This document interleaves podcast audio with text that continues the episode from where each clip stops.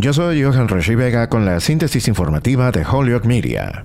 El presidente de la Cámara de Representantes, Kevin McCarthy, dijo que tuvo una discusión productiva sobre el techo de la deuda con el presidente Joe Biden el lunes por la noche en la Casa Blanca, pero que aún no hay acuerdo, ya que Washington se esfuerza por lograr un compromiso presupuestario y elevar el límite de endeudamiento de la nación a tiempo para evitar un incumplimiento federal potencialmente caótico. Es un momento crucial para el presidente demócrata y el presidente republicano solo 10 días antes de que se acerque la fecha límite para aumentar el límite de la Los contornos de un acuerdo parecen estar al alcance de la mano y las negociaciones se han reducido a un tope presupuestario para el año 2024 que sería clave para resolver el enfrentamiento. Un acuerdo presupuestario desbloquearía una votación por separado para elevar el techo de la deuda ahora de 31 billones de dólares para permitir más préstamos. La secretaria del Tesoro Yellen dijo el domingo que el 1 de junio es una fecha límite.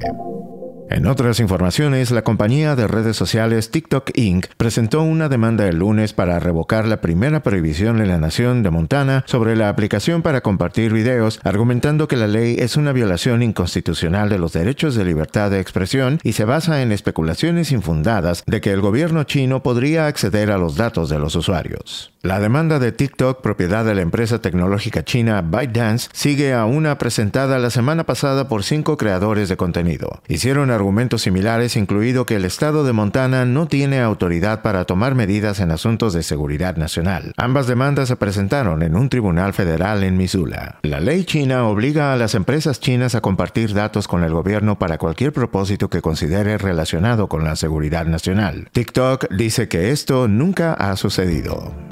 Yo soy Johan Rashi Vega y esta fue la síntesis informativa de Holyoke Media a través de WHMP.